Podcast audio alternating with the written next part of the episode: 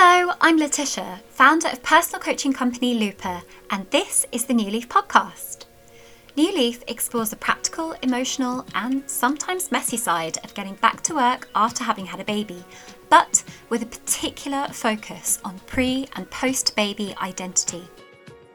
In each episode, I interview incredible ladies, and sometimes the odd bloke, to find out quite how they manage their returns together with their challenges and vulnerabilities. In the age where the pressure for female perfection and having it all has never been higher, welcome to New Leaf.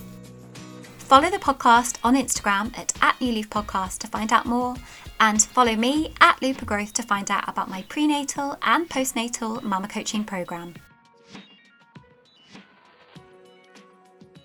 This episode came into existence via that wonderful world of the Women's Network, where a previous guest very kindly connected me to the lovely, gorgeous and grounded Lou Teasdale. Lou's episode, I have to say, was one of my favourites to record. It was quite a different setup to what I normally do. I was conscious of her time, so usually where I just try and have a quick call to get to know my guest before recording, I took a risk and went straight into a full-on interview. And my goodness, as you'll hear from the episode, she really doesn't disappoint. Lou's epic career as a celebrity hairstylist, most notably for One Direction, created some interesting reactions. My inbox was flooded with at Harry Styles' future wife and at for Harry only accounts the minute I announced Lou as my guest, and it really showed me the power of celebrity. But Lou unpicks and reveals what it's like to live in this world brilliantly. We cover her fascinating birth story and journey back to work, albeit just three weeks after having her baby girl. She was very open and direct about the need to work for our mental health as mums, and we explore this in more detail. Lou is hugely successful. The country is not exactly short of hairstylists, yet she has four point two million followers and growing.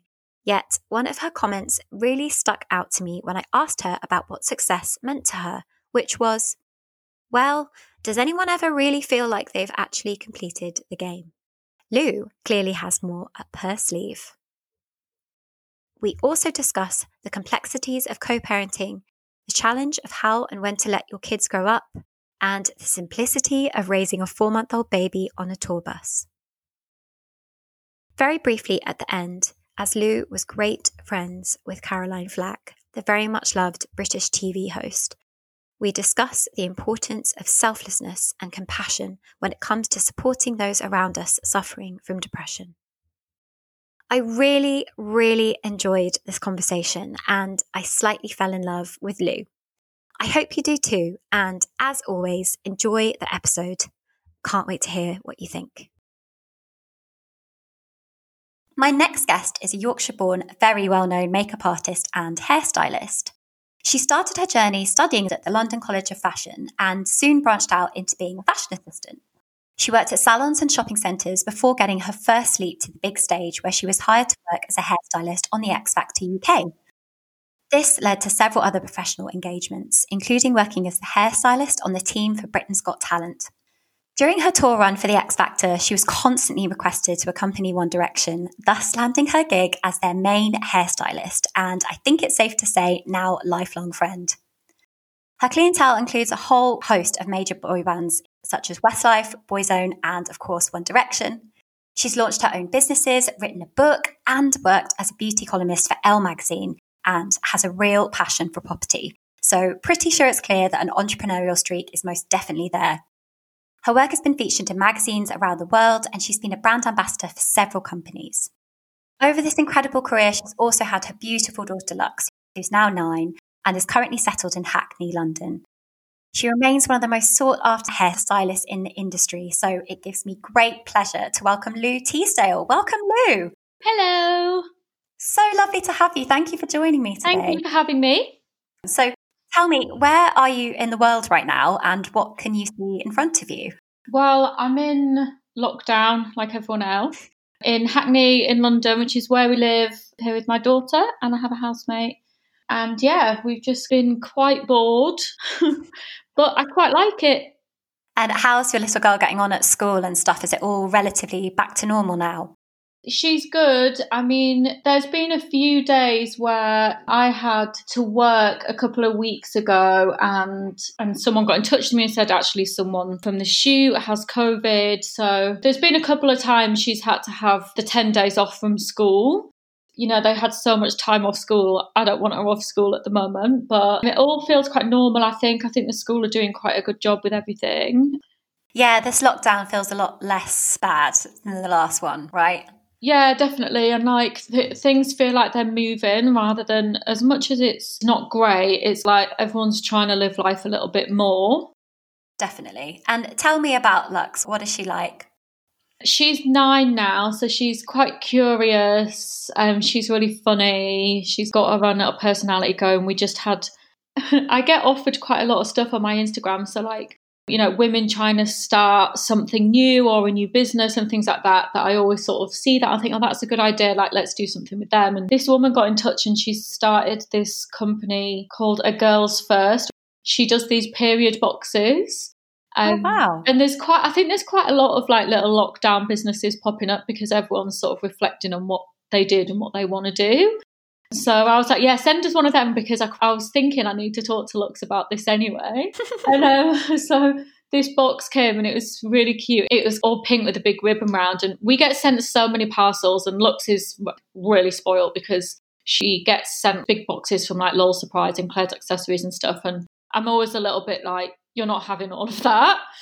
and um, and this one came and she's like, can I open it? And her friend from next door was here. It was a couple of weeks ago.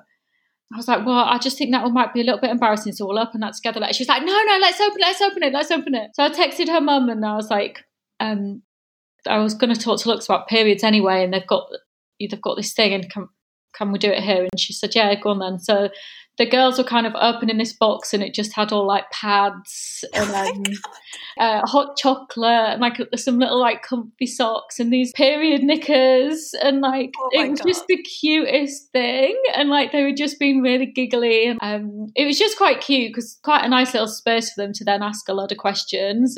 And then when she went to bed, she then asked me a few more questions. It was obviously on her mind and stuff, but she's just kind of at that age where I'm trying to make her feel super comfortable with me so that we can get through the teen years, I suppose. Yeah, because it must feel like those are really kind of on the horizon now. No, it just comes so quick. Like, I can't believe she's nine um, and she feels older than that too. Yeah, and particularly with the period stuff, you kind of think, oh, no, they're still a little girl. But, I mean, these days, girls seem to be starting at like ten or eleven. I mean, yeah, at, we- at my school, it was eleven that we had those talks, I think. Yeah, we didn't have them till secondary school, but I started before secondary school. So I just want her to feel prepared, even if we are a little bit early. At least she'll feel like not frightened about it happening if it did happen. I think I'm quite confident that she sort of understands now and she wouldn't be upset or anything like that. Hopefully my husband won't be annoyed that I say this, but there was a, a night a few years ago where we'd all had quite a lot to drink, and it was me and him and then some friends of ours, like another couple friend, and both the boys, so my husband and this other guy. I don't know how we got into the subject, but started asking how tampons worked. So we actually got a tampon out and a glass of water to like show them how it like... That again. And they were both just like, whoa, like, oh my God, I've never seen anything like this. It was the funniest thing, honestly. And these are grown men. Grown men. It was so, so funny. Both of them were like, and that, I, how did we not know this? I was like, because you went to all boys school, babe. That's yeah, how you do it. I know. Yeah. I know. It was quite funny. They would just be little geeks and sticking the pads in their knickers and running around screaming oh into them. But it was just quite, I'm quite happy she's being open about it. Yeah, and also I think it's quite good that she's a bit before it because she's not at that sort of teenage real embarrassment stage yet, you know, when they yeah. just get really embarrassed about everything. She's probably a bit before that, so it's probably quite a good time. As a parent, what I've noticed with my friends who are parents is some put things off until as late as possible. Um, and it was the same even with things like weaning and getting them onto solid food. I think some parents try and make the kids grow up, and I think I do that. I feel like it's encouraging, And then some like to keep them a baby as long as possible and try not to be too pushy or whatever. And I think people, I've noticed it's such a parenting style, isn't it? You're kind of one or the other. And I, I've always been quite, come on, let's try this now. I don't know which one's right or wrong, probably neither. It's just which one you are. The ultimate aim of parenting is for them to become as independent as possible. Yeah. You don't want them to be dependent on you when they are eighteen. So tell me a little bit about life pre-Lux. So I am from a little town between York and Hull. So I'm a Yorkshire girl, and it was very small, really nice village called Home on Spalding Moor. It was just a nice place to grow up. My parents wanted that lifestyle. They're originally from further north, more Newcastle, at Middlesbrough. So I've got a twin sister. We grew up in Home on Spalding Moor, and then we went to college in York, um, which is where I met our mutual friend. And then at eighteen, came down to London. I was a bit kind of ready to get out of there because it was kind of such small town mentality, and I had all these big ideas. I kind of just got down here as early as possible, really, and went to college down here and did my art foundation. I wasn't very academic, shall we say. So lived in London since I was eighteen, so that's nearly twenty years. Gosh. I was going to say that must have been quite a contrast, having grown up in like little quiet village up in Yorkshire. I went to college in York, and that was a bit more like of a town. But, you know, when you're seventeen, eighteen, you just do it, don't you? You're just so fearless. And I didn't even think about it, to be honest. I came here really on my own, lived with a, a Spanish girl until I got to know some people. That was just what I wanted to do. And I kind of just had my head down and, and went. And I don't think anything was going to stop me. For the first couple of years, you just get back up north as often as you can see your friends, but mm. sort of trying to plough through, I suppose. And then all of a sudden, with London, it slowly becomes life and you make friends and you realise it's not as big as it feels. And we found like a little scene and, um, you know, it kind of like became home all of a sudden. Now, now full family lives down here. My sister moved down, and then mum and dad live here now as well. Oh, wow. Okay, so everyone's down. Yeah, yeah. And that must be pretty handy when it comes to things like childcare. Yeah, dad started working for Sam, my sister. She's got the hair brand Bleach, and he does all the warehousing and everything. And mum looks after the kids. So it was kind of like, you're needed. She just went soft when we had kids. Like, she just turned into this mushy woman. She was quite a hard mum, with not hard, but she wasn't like she is now. And she would start crying when she had to go back up north and leave the grandkids. And so I don't think dad had much choice, to be honest. In the end, they, they moved down. Grandparenting, I swear, it really does change people. Yeah. Like, it really does. It's just all she lives for. Like, she's so funny. She's got me and my sister on the Find Friends app, so she tracks us, which is just like, I mean, I really don't care because I'm not going anywhere in secret. Sometimes when I've gone on a little naughty date or whatever, she's a bit like, hi. And I just know she just doesn't know where I am. She's like, what are you doing? And I'm like, oh, Mum, I know you're sat there bored looking where we both are. And did you agree to this? Like, how did this happen? Well, it happens because it's we're we're all in each other's lives so much because of the kids. It's always, well, I'm bringing her around there and you're going to have to come and get these and then you can pick them up, and it's all a bit like that. So we all have it on there so we can see rather than texting. Say if she's driving round, I can just see she's nearly here or whatever, you know. Mm-hmm. I suppose I quite like it. It's my mum, like someone knows where I am, you know. Like I'm, I'm still a bit of a little girl and I'm single, so I do mooch about a bit around London and I'm out sometimes, and it's quite nice that mum can just see where I am if she needs to. I, oh. I'm just not super paranoid or stressed with stuff like that. So yeah, you've definitely sold it to me compared to how it sounded when you first yeah. said it. Okay, so you've taken us down to London. So you were just starting out there, going up north as often as you can, and at the London College of Fashion. But tell me about what that was like. And did you always know that hairstyling and makeup was something that you wanted to do? So I didn't actually salon train. I just was a makeup artist, and that's what I really wanted to do. So I was assisting loads of makeup artists, and I was on a course at L C F doing makeup. And the thing is, when you when you're in that industry as well, you sort of meet someone and you become their first assistant, and they need you, and you get on, and you work as a good team. And the guy that that happened for me with was a hairdresser, and he specialised in men, and he needed somebody who could do nice skin, because quite often they would want someone who did hair and makeup, then they would just need one person. So as his assistant, I would do all of the skin and he would do all of the hair. And so I worked with him for a long time, about eight years. And he really looked after me and sort of nurtured me as my own person. And he was who worked on X Factor. So I became his head assistant. So I would put together the teams, and I would go and do things like the X Factor tour, where someone would have to travel about with all the acts, but they wouldn't have the budget for someone like him to go. So I would go and do it. Because I did hair and makeup, I think I got a lot further earlier on than somebody who does just one or the other. Mm. I mean, he did me some barber training as well, so that I could cope with the men's work on my own. I mean, he was trying to transition over to L A. So he kind of moved and left me with all of that work.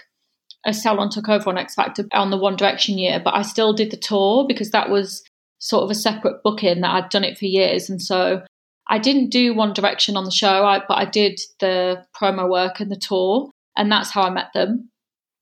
And you must have seen them at such an unbelievable point in their career. Gave me a bit of a complex, actually, because I worked on that show for so long, and it was really my only gig. Before that, I only really worked on fashion rather than celebrity or music artists. And I'd always sort of known them before they'd got famous, because it was through the X Factor platform. When I went on to do some acts like Westlife or Boyzone or some established music artists, I was so frightened, because actually, to meet them when they were already so established is really intimidating, and I'd never done that. I'd always worked with people that I knew from when they would be in awe of us, because they were coming into the show, and mm. the dynamic was, we were just more equals, and I really got quite a lot from that. And I think the acts get quite a lot from that as well, because with their team, especially hair and makeup, they're in their room all the time. You know, when we'd be on tour, like, I'd be in the room through everything. And they need to be super comfortable to kind of either be in a mood and not speak all day and not feel mm. like they can't be, because sometimes they want to be, or or to just be silly and be themselves. And so I think when they've known you from before, there's a level of trust there, and they just feel really comfortable. And I think that really worked in my favour with One Direction, because, and Olly as well. So I've worked with Olly Murs before them, and it was sort of the same there. Like, it's just, it was more about that, I think, than technical ability. Just having that relationship. Yeah. twenty ten as well, that's when everything was really, really booming. And as you said, like Westlife, Boyzone, et cetera. I mean, by that point, they'd been around for fifteen years or something. Yeah, I only, I worked with both of them on their reunion. God, that's mad. So that tour then, I mean, that must have been such an experience for you, because as you said, it was your first really, really big gig, but then also having all that pressure as you're running the ship now. I, yeah. I trust you. What was that like? By that point, I knew management and the label very well, because I'd been around for a lot of years. So they knew me, um, which then makes the boys feel comfortable, because everything's kind of taken care of logistics wise. And, you know, they don't really need to get too involved. So I didn't feel too out of my depth with them, because by that point, I'd worked with their management and their label for such a long time. They're really cool as well. So if there was ever any problems, it would get figured out. Whereas I think with a lot of teams and things like that I've worked on before, as soon as there's a problem, then someone's gone. And their management and them personally were very good at ironing out problems, making sure everybody's happy. Let's get our heads down and do the work, you know, because obviously it was fun being on tour, but it was quite hard on people's lives, because you have to put everything else down. So at that age, they all had girlfriends, I had my relationship, I was pregnant. So there's always a lot to get figured out, and you can get quite upset quite easily when you're away from your whole support system. And so it was just more of like trying to appreciate that we're all very lucky and in a good position, and we're all going to do it. So let's just do it and make it as nice as possible for each other. I was just doing the sort of maths in my head, and I was thinking, if Lux is nine now, how did that work? Take me through the timescale. So when did you get pregnant? Where were you professionally at that time? So, yeah, I got pregnant and I was booked to do the X Factor tour in March. I got pregnant in January. Um, so I was sort of in my first trimester and I was doing this tour and I was doing hair and makeup. Oh my and, God. And with their year, there were loads of signings. There was like Cher Lloyd, there was Mary Byrne, there was Rebecca Ferguson, Matt Cardle won it. There were a lot of acts from that year. So there was a lot of hair and makeup to do. And I was in my first trimester and I didn't want to tell anybody yet, but after a couple of weeks, I was like, I'm just going to tell everyone I'm pregnant. Then they might lay off a bit. Um, with the boys, I was actually in labour the day they went to number one with What Makes You Beautiful. And I was booked to do Olly Murs. He was doing X Factor that year. So he was hosting X Factor with Caroline. And um, mm. so I was booked to do him. And I was actually having a break from the boys because I was having the baby. So I didn't work with them until the year after when they started, everything started really flying and everyone mm. could see that they were going to be a really big deal. And they just figured things out for me so that logistically it could work. And they put like a little cot on the tour bus for us and stuff. That is insane. So when you went on tour, how old was Lux? The first one we went on, we went to Australia and she was four months. Oh my God. Yeah. I said, for as long as we feel like we're enjoying it and she's okay, then we'll do it. So it was always kind of, well, we'll see how this one goes and then we'll see how that one goes. And it was fine. The thing is, they do just adapt. Mm. And a lot of my friends, you know, would have these routines where they would put their baby down at seven p.m. every single night and then baby's happy. And we just couldn't do that. We would get her established on a routine like that, but then go away and it would mess it up. But it actually made her super easy to go to bed mm. because she just learned she needed to go to bed. And we had to be, I think, maybe quite disciplined on stuff like that with her, which was quite good for us. And mm. she was really easy. I always felt like I didn't want to be a burden on everybody and taking too much stuff around and everybody having to help. I wanted to try and be as discreet as possible. So where like a lot of my friends would have these huge buggies with these huge baby bags and they'd take everything around with them, I used to try and just leave the house with the baby and my phone. Yeah. Anything she needs, we can figure it out. And, and it was kind of like, we just had to be low maintenance. But I kind of quite liked that. Yeah. I think a lot of people can learn from that, definitely myself included, that it's so tempting and easy for people to take the kitchen sink, but we yeah, realise that... I feel like you need to cover any eventuality, um, but actually what's the worst that can happen? You might not be prepared for an outfit change if there's a spillage and that's it, you know? So I had to do things a bit differently. But again, now with lockdown, I've seen things that panicked me about being in the house and not being able to go to school or play with friends or whatever. I thought this is going to be horrendous for Lux and she's going to be climbing the walls. And she was for a couple of days, but really a week in, she'd completely adapted and learned that this is it and she was fine. It's amazing what they adapt to. Just to go back to what you were saying about first trimester and just telling people, I don't know where it comes from. I mean, obviously people get worried about miscarriage, et cetera, which is why they don't want to tell people in that first trimester. But that's often when you need the most support because you're feeling hormonal, you're not probably sleeping well. So I think good on you for just telling people. Yeah, I think the first trimester is when everyone actually needs the time off work the most. Yeah. But you have to act totally normal. Um, and people who are haven't been pregnant, I think, will never understand how tiring the first trimester is. Um, you just feel sick and can't deal with it all and emotional and all of that. But I mean, because we're on tour as well, you live like a family, like you're all in each other's pockets. So I just tried to chill out on what you're supposed to do and just, it was kind of what I took from my whole pregnancy and being a mum was just kind of just chill out about it. And I think it's quite old fashioned to not tell anybody you're pregnant. I think if you don't want to, then don't. And if you want to, then do. It's just got to be kind of what you want rather than what you're supposed to do. Ugh, I just couldn't, yeah, I couldn't agree more. And it must have been quite helpful for the rest of the band, et cetera. I think it's just such an amazing distraction from anything yeah. that you're stressed about. I think it definitely gave a kind of a family feel to the whole setup rather than feeling like you're at work. And they must know her so well now. They've known her her whole life. Yeah, it's crazy. She's such a good little marker for how long it's been as well. Now you see her and you're like, okay, she was just born when we started and now look at her, and then you realise how long's gone by.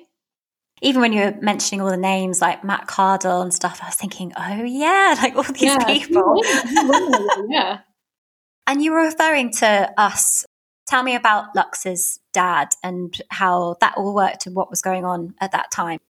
He came around with us for most of it because I couldn't have taken her on my own and he didn't want to leave her, and he was kind of the mum in a way because I couldn't put my job down. Um, so he did. He's a musician too. He was kind of primary carer in a way, as much as we were both with her all the time. It kind of really fell on him. So I wanted to make sure I was respecting that and not saying, okay, I'm taking her. And I think that would have been quite hard for him. So we all went. It was quite nice because he was quite good friends with a couple of the boys and he knew a couple of management and things like that. So it was a family vibe. And quite a lot of the boys had friends that had jobs on the tour. And, you know, it was just, it felt quite comfortable to have him there.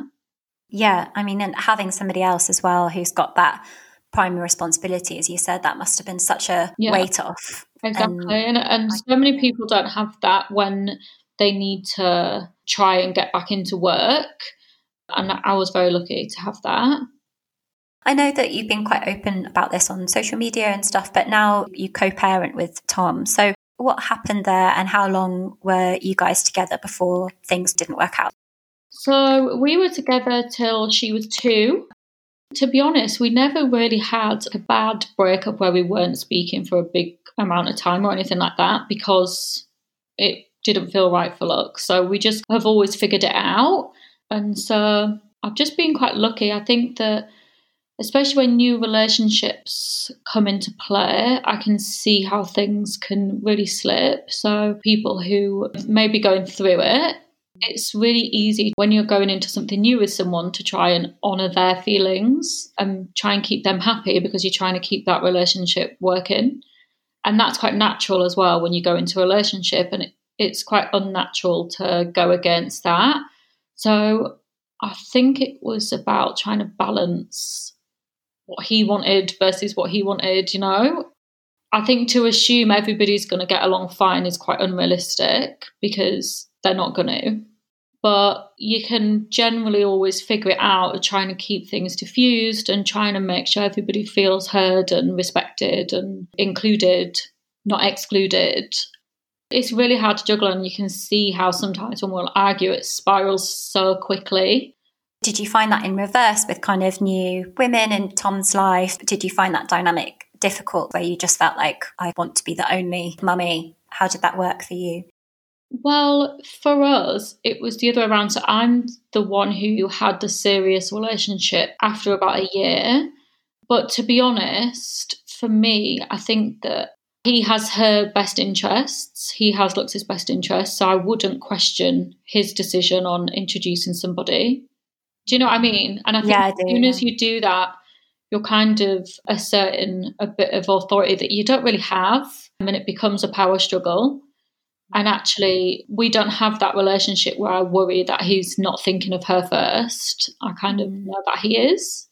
So whether I like it or not, it's up to him really to decide when to introduce somebody. And I actually think he'll he wouldn't do anything that he didn't think was right for Lux anyway. And that's an amazing level of like respect that you have for each other then, that, you know, you feel comfortable doing that, because I, I, there are so many co-parenting relationships where it's just not like that. And because you know each other's buttons and you know each other so well, I think, as you say, it's so easy just to let it all spiral yeah. into oblivion. And when you share a child, I can't even imagine, like that must be must have been really hard in the beginning. Yeah, I mean, it's the same as parenting when you're together really, because when you're together, I think quite often there'll be some couples that are still together but they're not on the same page at all with what's right for the kid. And actually, we always have been. So I think it's about trying to just get on the same page. What I've found with some friends, they've had, they're trying to do some sort of routine, or they're trying to do something new where you need to stick to it. And then when they go to the other parent, they're not sticking to it. And so things like that, it needs to be, we both need to do this. Otherwise, none of us can discipline our child anymore. And both understanding that, because if one's trying to say, you're not having any dessert unless you eat this, and then when they go to dad's, he just lets them have whatever.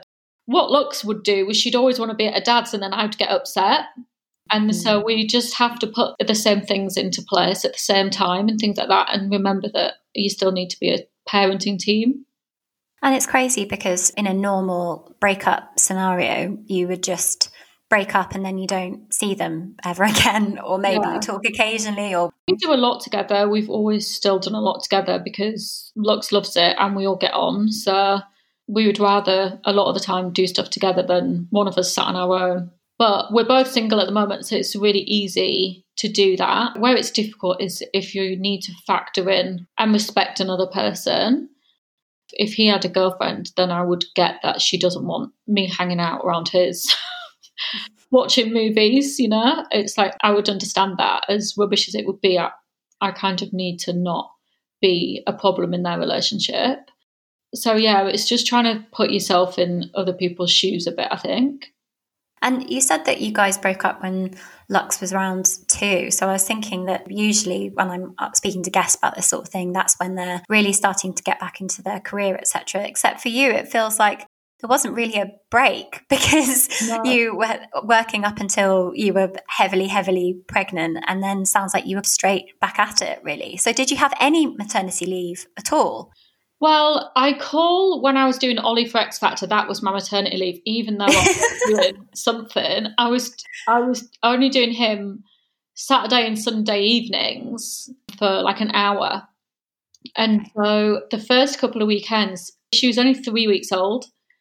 And he was so nervous because it was such a big gig for him and he'd never had anyone else do his hair.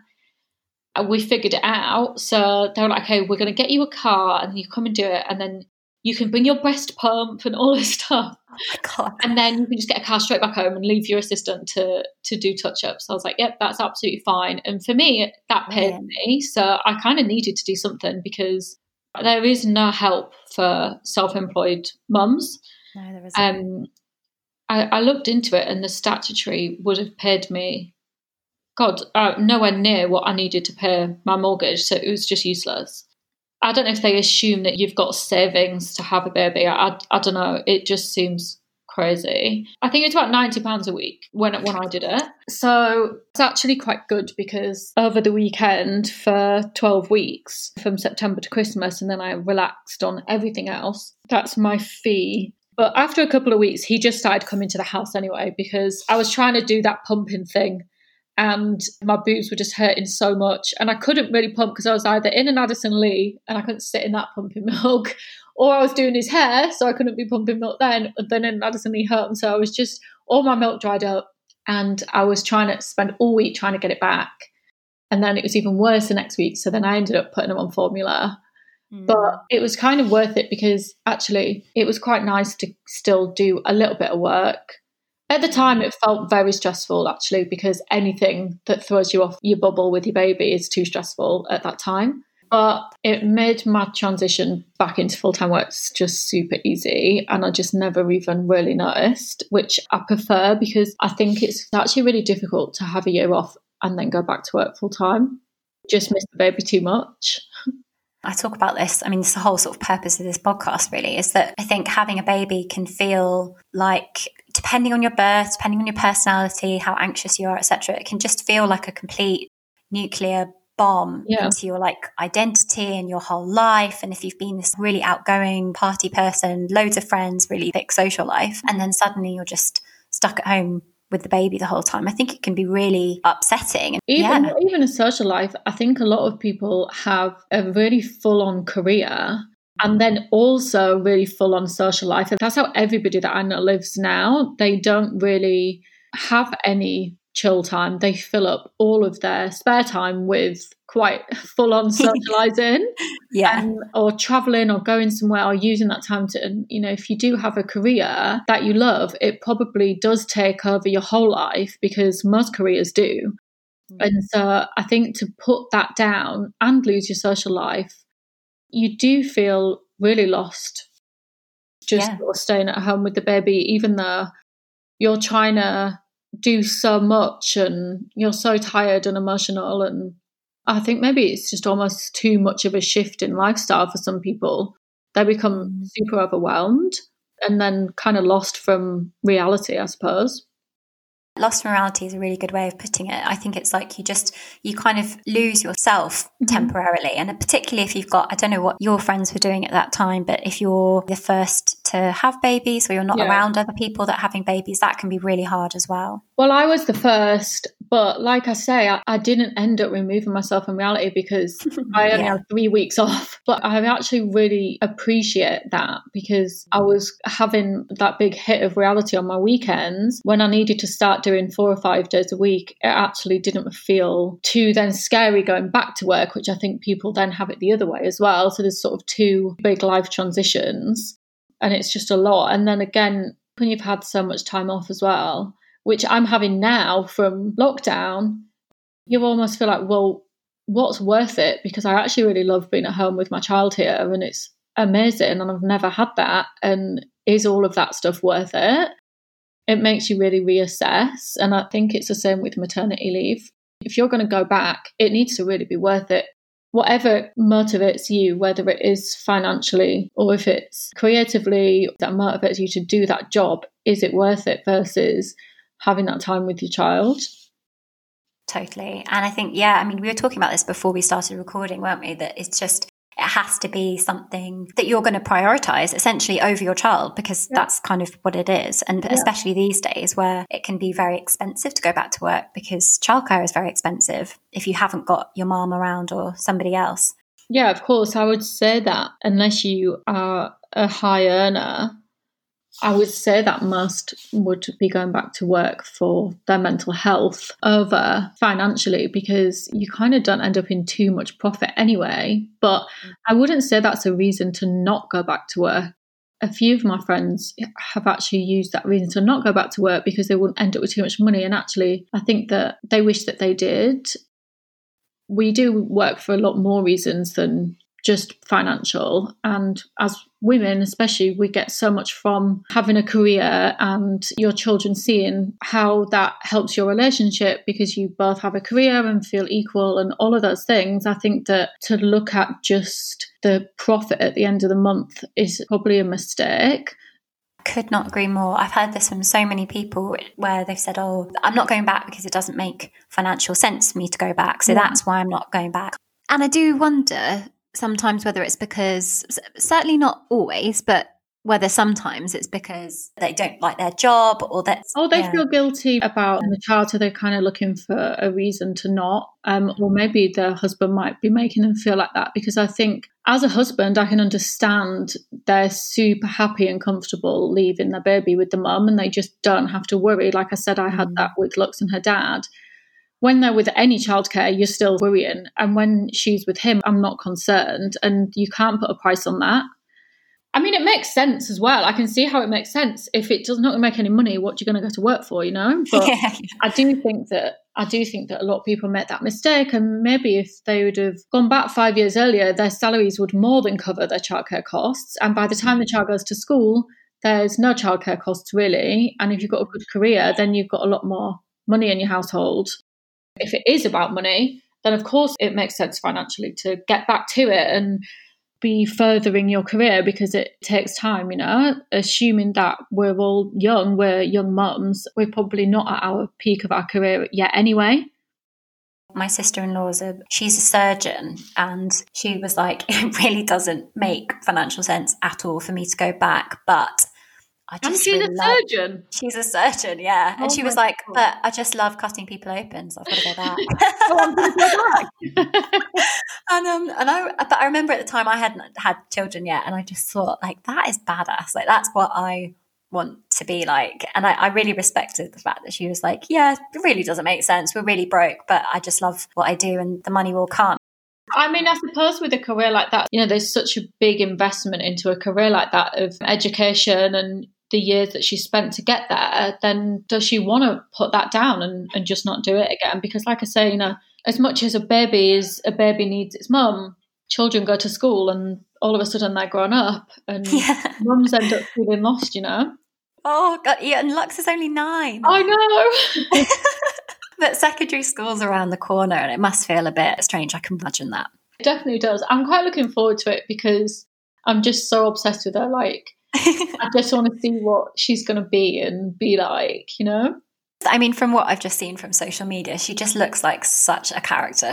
She's just so nice. Like, she's quite shy actually, but she's so caring and, and sweet, and she's very good. Yeah, she's she, we're very lucky. So I'm going to take us back a little bit because you were talking about working three weeks after Lux was born. So you said that you went into labour just as One Direction went to number one. It was the same day, yeah. The same day. That is yeah. crazy. So tell me about your birth story. What happened? My best friend, she lived next door, and she was really like, I want to be there. And I really wanted her to be there. And um, we'd gone for a big walk. So we went round the car boot sale. So I thought, if we're going to go smoke, sort of do a couple of laps, and you can't just sit down. And I think that did trigger it. But she was kind of like, we're going to go back up to York. Because there was a week early as well. She was like, this is the last weekend I'm going to want to go. So you're feeling anything? And I was like, I didn't want to stop her going back to York. And I was like, twinging, but I've been twinging for a couple of weeks, so yeah. go, come back tomorrow, whatever. And then honestly, as soon as she went, I thought, I can feel something. So I started timing it. And then, you know, when you start timing it, that's when you realise it's regular, because it's so slight, isn't it? And they're so far apart, you just think it's every now and again. But actually, if you time it, you realise it's contractions, because they're exactly to a minute. I think they're about twelve minutes apart or something, but exactly to the minute. I just thought, right, I'll just chill out and have a bath. And by the time it got to about seven p.m, I did text her, and she just got back to York, and I was like, I do think something's happening here. I'm going to go to bed early. I'm going to have a bath and go to bed, and maybe it'll be tomorrow. And then by about eleven p.m, it was really painful. So I rang the triage and I said, I'm having these contractions and they're about three minutes apart. And I hurt quite a lot. She said, well, come in and see us. And when she was talking to me, my waters went. And then it went absolutely everywhere, all over the bed. And that was it for me. So for me, my waters going just kicked off my contractions, super powerful. Every time I was having a contraction, which was about less than a minute, I was on the toilet because more water was coming out. So I couldn't even get into the car because I was having really bad contractions. Oh my God. And getting back on the toilet. And then we got in the car eventually, and when I got there, I was about seven centimetres, and they said I would have had her in an hour. But I, I didn't. It, she was stuck. I didn't end up having her until about one o'clock the next day. And my twin sister had exactly the same labour as well. That's um, so funny. So I, I ended up having um, forceps with an epidural. So I did about six hours in the water in the birthing centre, like, I'm going to do this. But she was back to back, and I just couldn't get her out, and it got horrendous. So I ended up going up to labour ward and having her through forceps delivery. I've heard that back-to-back is unbelievably painful. You just can't. They're sort of telling you to push, but it, you can tell you're not getting anywhere with it. It doesn't feel, you don't feel any sort of satisfaction from the trying to push. It's just not pushing, you know? So, yeah, it didn't go how I wanted, but it was far, it was fine. I mean, obviously forceps, that's still quite a bit of recovery afterwards, which is all the more reason why I'm super impressed that you were back working. I couldn't really walk for a couple of weeks, really. It just keeps tearing again as well. So you, oh, you have so your stitch, but it just breaks down for everyone, I think. It doesn't seem to work. And I assume that Lux's dad was there throughout yeah. labour, et cetera. Friend made it back from York in time. And that's obviously why you delayed it. She must have just been like, oh, thank you so much, Lou. That's made yeah. such a difference.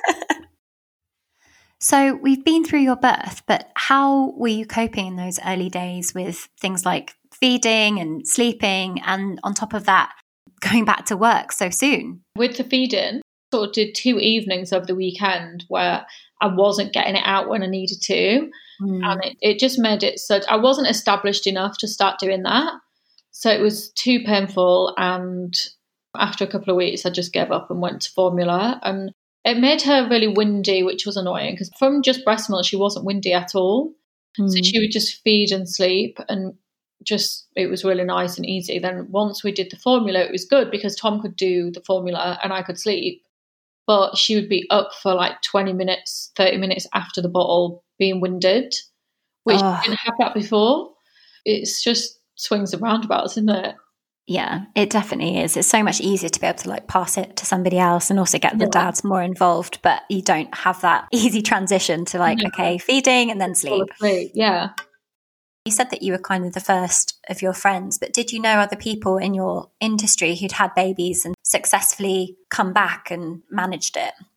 No, not really. At that point, with my friends, it was very like you just either had an abortion or mm. you were in a position where you could do it. And I was kind of one of the first ones to sort of do both and mm. try and be an earner and have a baby and try and do that. But a lot of my friends do it a lot more successfully now, but we are a bit older, and everybody that I know does have a very good support network. I think that I'm very lucky because her dad could do that, and I had very good clients.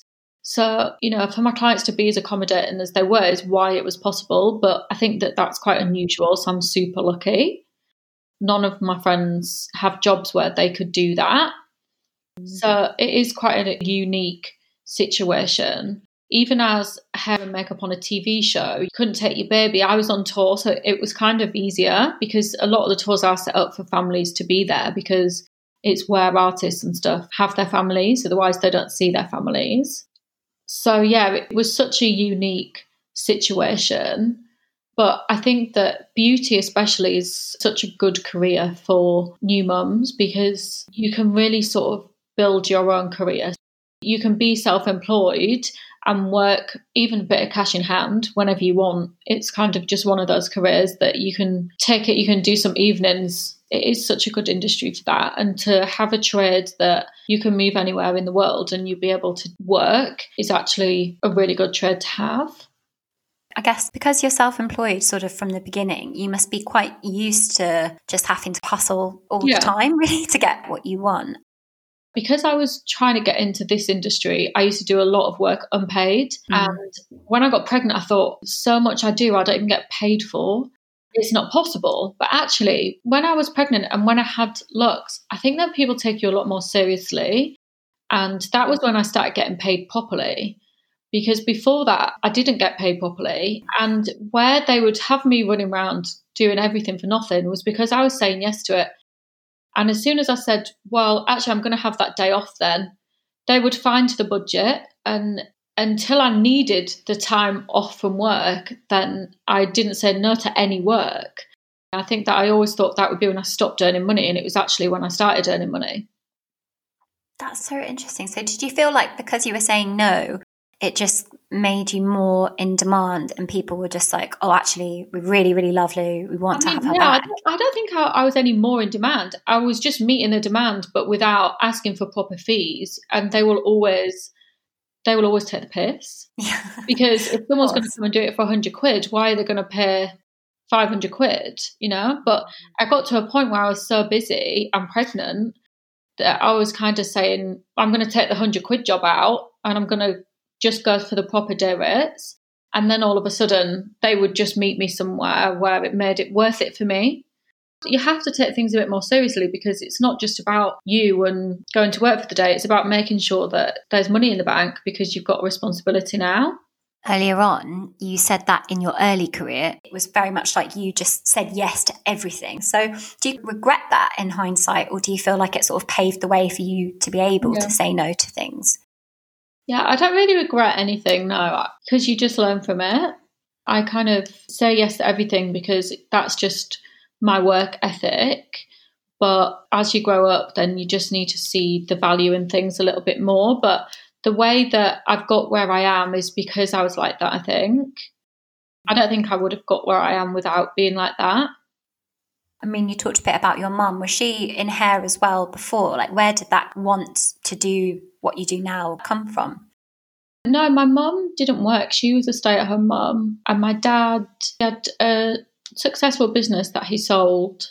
He would always prioritise work. Work was what was put first. And But I think that it comes from mum probably as much as dad, because I think it's more about just doing what makes us happy, and that we're really confident mm. to say, well, this is what we want to do and we're going to go and get it. And I think that it's a, that's a bit of mum and a bit of dad, and having like such good support from them. And do you feel that therefore your idea of what success means has changed since you've become a mum? I mean, I just still don't feel like I'm there yet anyway. You know, and you just always feel like you're just on, on a blag. Yes. Yeah, and it's like, I don't know. I, I think like, yeah, I suppose me and my sister have both been super successful, but we feel like, I don't know. You just, I don't know. Does anyone feel like they've completed the game? Ever? I don't. That's so true. I don't think so. I mean, Richard Branson obviously doesn't. Do you know what I mean? Beyonce yeah. bloody doesn't. You see that in, in, in the industry as well. So, like, obviously people trying to break into the industry and they want to be a music artist or an actress or an actor or whatever. And then, but then when you work with the biggest of the biggest ones, you realise they're just as anxious as the ones that aren't there yet, because they think they're going to lose it. And who is actually happy in the whole bloody thing, you know? Oh my God, you're really opening up the philosophy now. Like. I think no. for me, it just has be, become like, especially this year, just being happy with what you've got and realising that you're really lucky and not needing to be in the rat race as much, because I've been in it for twenty years and I wouldn't change any of that, but I don't want to live like that for the rest of my life either. So on that point, are you the type of person that has things planned out over the next ten years? Do you have a vision for where you want to be? I have no money saved. I don't have a plan. Like, people will sort of be like, because I, I, all my money that I make at the moment is off Instagram, and they're like, well, what about when Instagram's gone? You know, what are you going to yeah. do then? I just would never sit and stress about that. I just don't. I just think, well, there'll be something that we can work with, and I've got like all my experience and knowledge is there anyway. No one can take that off me, so I'll be able to have value in something, surely, you know. I don't know, I just don't I don't stress too much, I don't plan too much. I'm really bad with saving money, but that's why I like property, because I feel like I have something where my money is and it's quite safe and I'm set up, you know. Yeah, and I have to mention this because, and I promise, like, Lou and I haven't talked about this before the recording or anything, but in my, like, creepy stalking that I had to do prior to this interview, I was looking at this spread of um on homes and property of this place that you've just done up in Hackney, and holy crap, it's it's actually amazing. And I promise, like, this is not planned. Like, I just have to say it. I was like, that is my, that's like my dream house. Oh, yeah. I've got really obsessed with house stuff now. I've always liked property from Property Ladder. Yes. Yeah. We used to watch that when we were younger, like back to back episodes. And me and my sister bought a flat. And when we were about twenty-four, we were like, we're going to get on the Property Ladder before anyone else. I suppose we are a bit competitive like that. And because there's always been two of us as well, it's quite nice because we could put our money together and our earnings together. And we got a mortgage for like one hundred fifty grand or something and bought a flat. And that's kind of what bought me this, really, if you look at it sort of over the years, from selling that to buying this and doing that up. And it's just always been a little side project for me, which now has become like a big thing, because I've done this house and put it on Modern House, which is... Do you know Modern House, the estate agent? No, I don't actually. They're, like, they're a huge Instagram account because they have big houses on there. And I thought, oh, I wonder if they'll take my house, because they have really more design-led houses. This is actually quite a traditional house. And um, they were up for it and they thought it was just an interesting house, and they have a lot of clients for this level. So I put it on there, and then, yeah, people, loads of people started getting in touch, and I, I made an Instagram account for the house because I was getting so many questions about the house. I didn't want to put it, my, my Instagram all about the house, so I made a separate one. And it's like, like when I go out, I went to a dinner like last month, people kept coming up to me asking me about the house. Somehow the most successful thing I've ever done. This is the thing, right? Because I was reading, again, sorry, more stalking. I was reading this interview And it said that you said, you know, I just, I wanted to do everything myself once from a yeah. D I Y perspective. And yeah. I was, that I just think that is the best way to do things and the best way to get into tradesmen's heads when you're, when you actually yeah. know what you're talking about. Yeah. As a woman, they look at me and see all the parcels of clothes at the door, the big room full of clothes and makeup, and jump to conclusions and think I'm a bit daft. A bit tough. Yeah. And and I think they sort of look at you like you're aware with the fairies of how you want things. And I always would see with my ex, especially when he would say it, then they would take it seriously that that's how it needs to be. And it would just always wind me up because they just kind of do this little laugh and go, it's not as easy as that. Yeah. and, and I'm like, well, I never said it was. And actually, you know, if you've done a bit of tiling and you've you've kind of done it yourself, then you understand that it can be done like that because you understand how it works. And I didn't do much on this house, really, a bit of painting, but mostly I use people that I have a good relationship with now. But I think that they respect if you know what you're talking about, and then it makes the relationship good, and then you can do a lot more. But yeah, I think I actually got that off Property Ladder. She said that she did one herself. So I was like, right, I need to do this myself.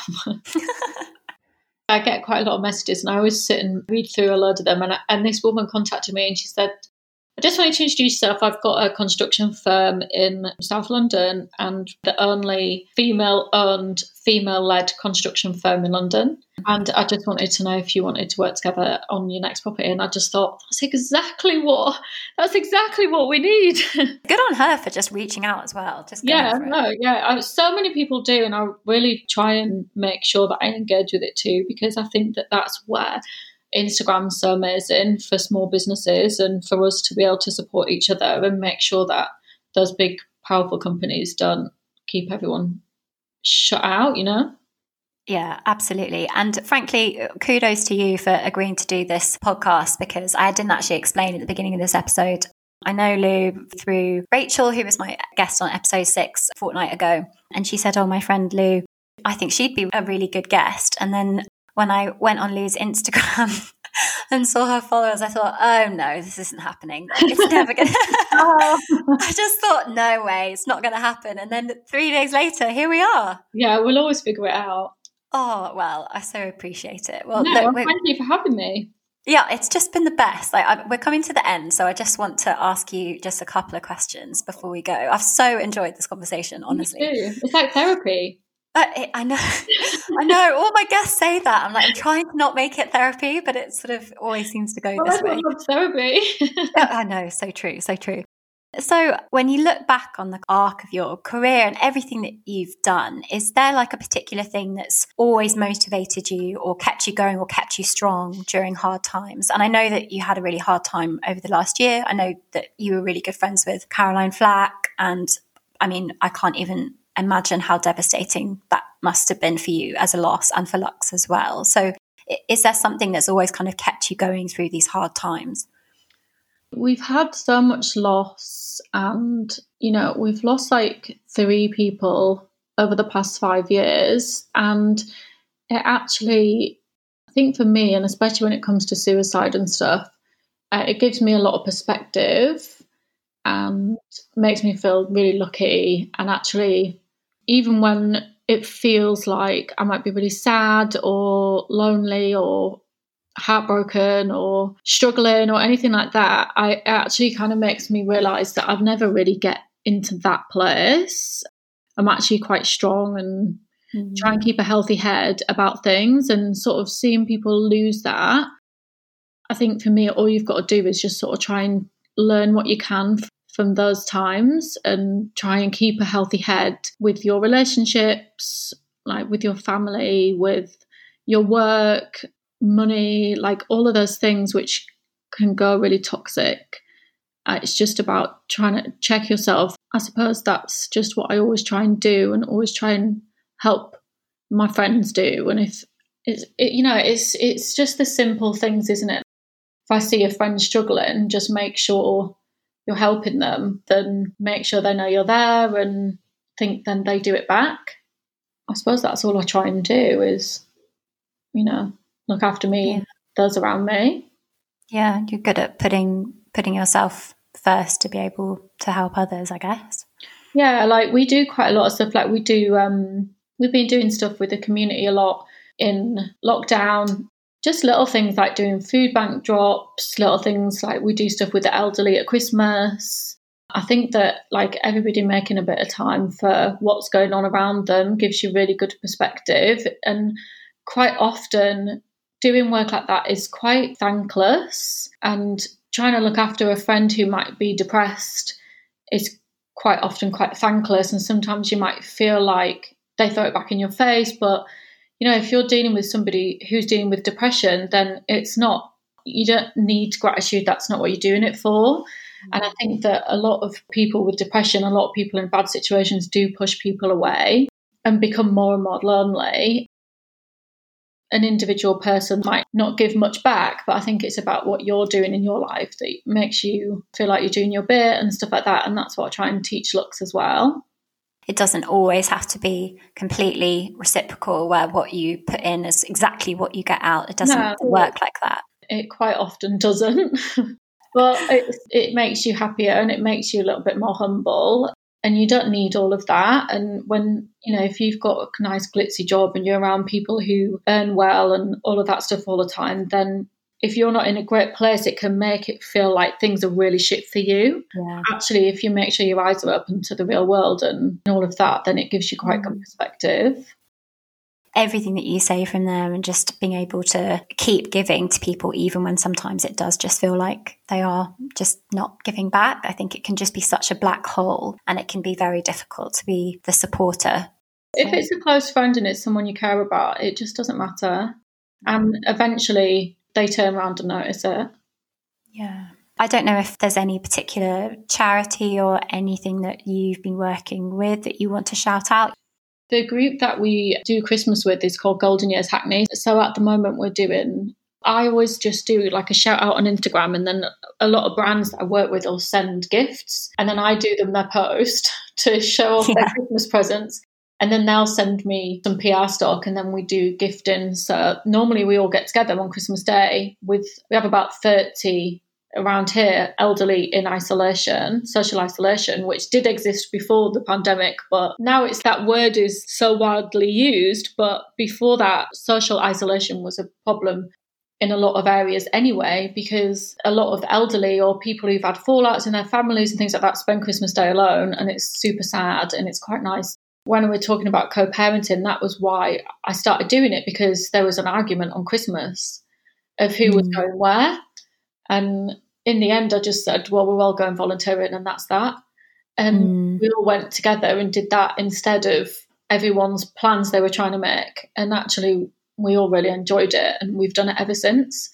And it kind of just removes anyone not being selfish, but sort of saying, well, these are our plans. No one ever tries to override charity. Yeah, charity. yeah. yeah, no one can make it sound more important than the next person when it's that. So that kind of always wins. And actually it's been really successful. So we normally all find a restaurant that'll host, and I mean, hopefully we can go and do a knock on, give a present and have a little chat. This year it depends if that puts them at risk.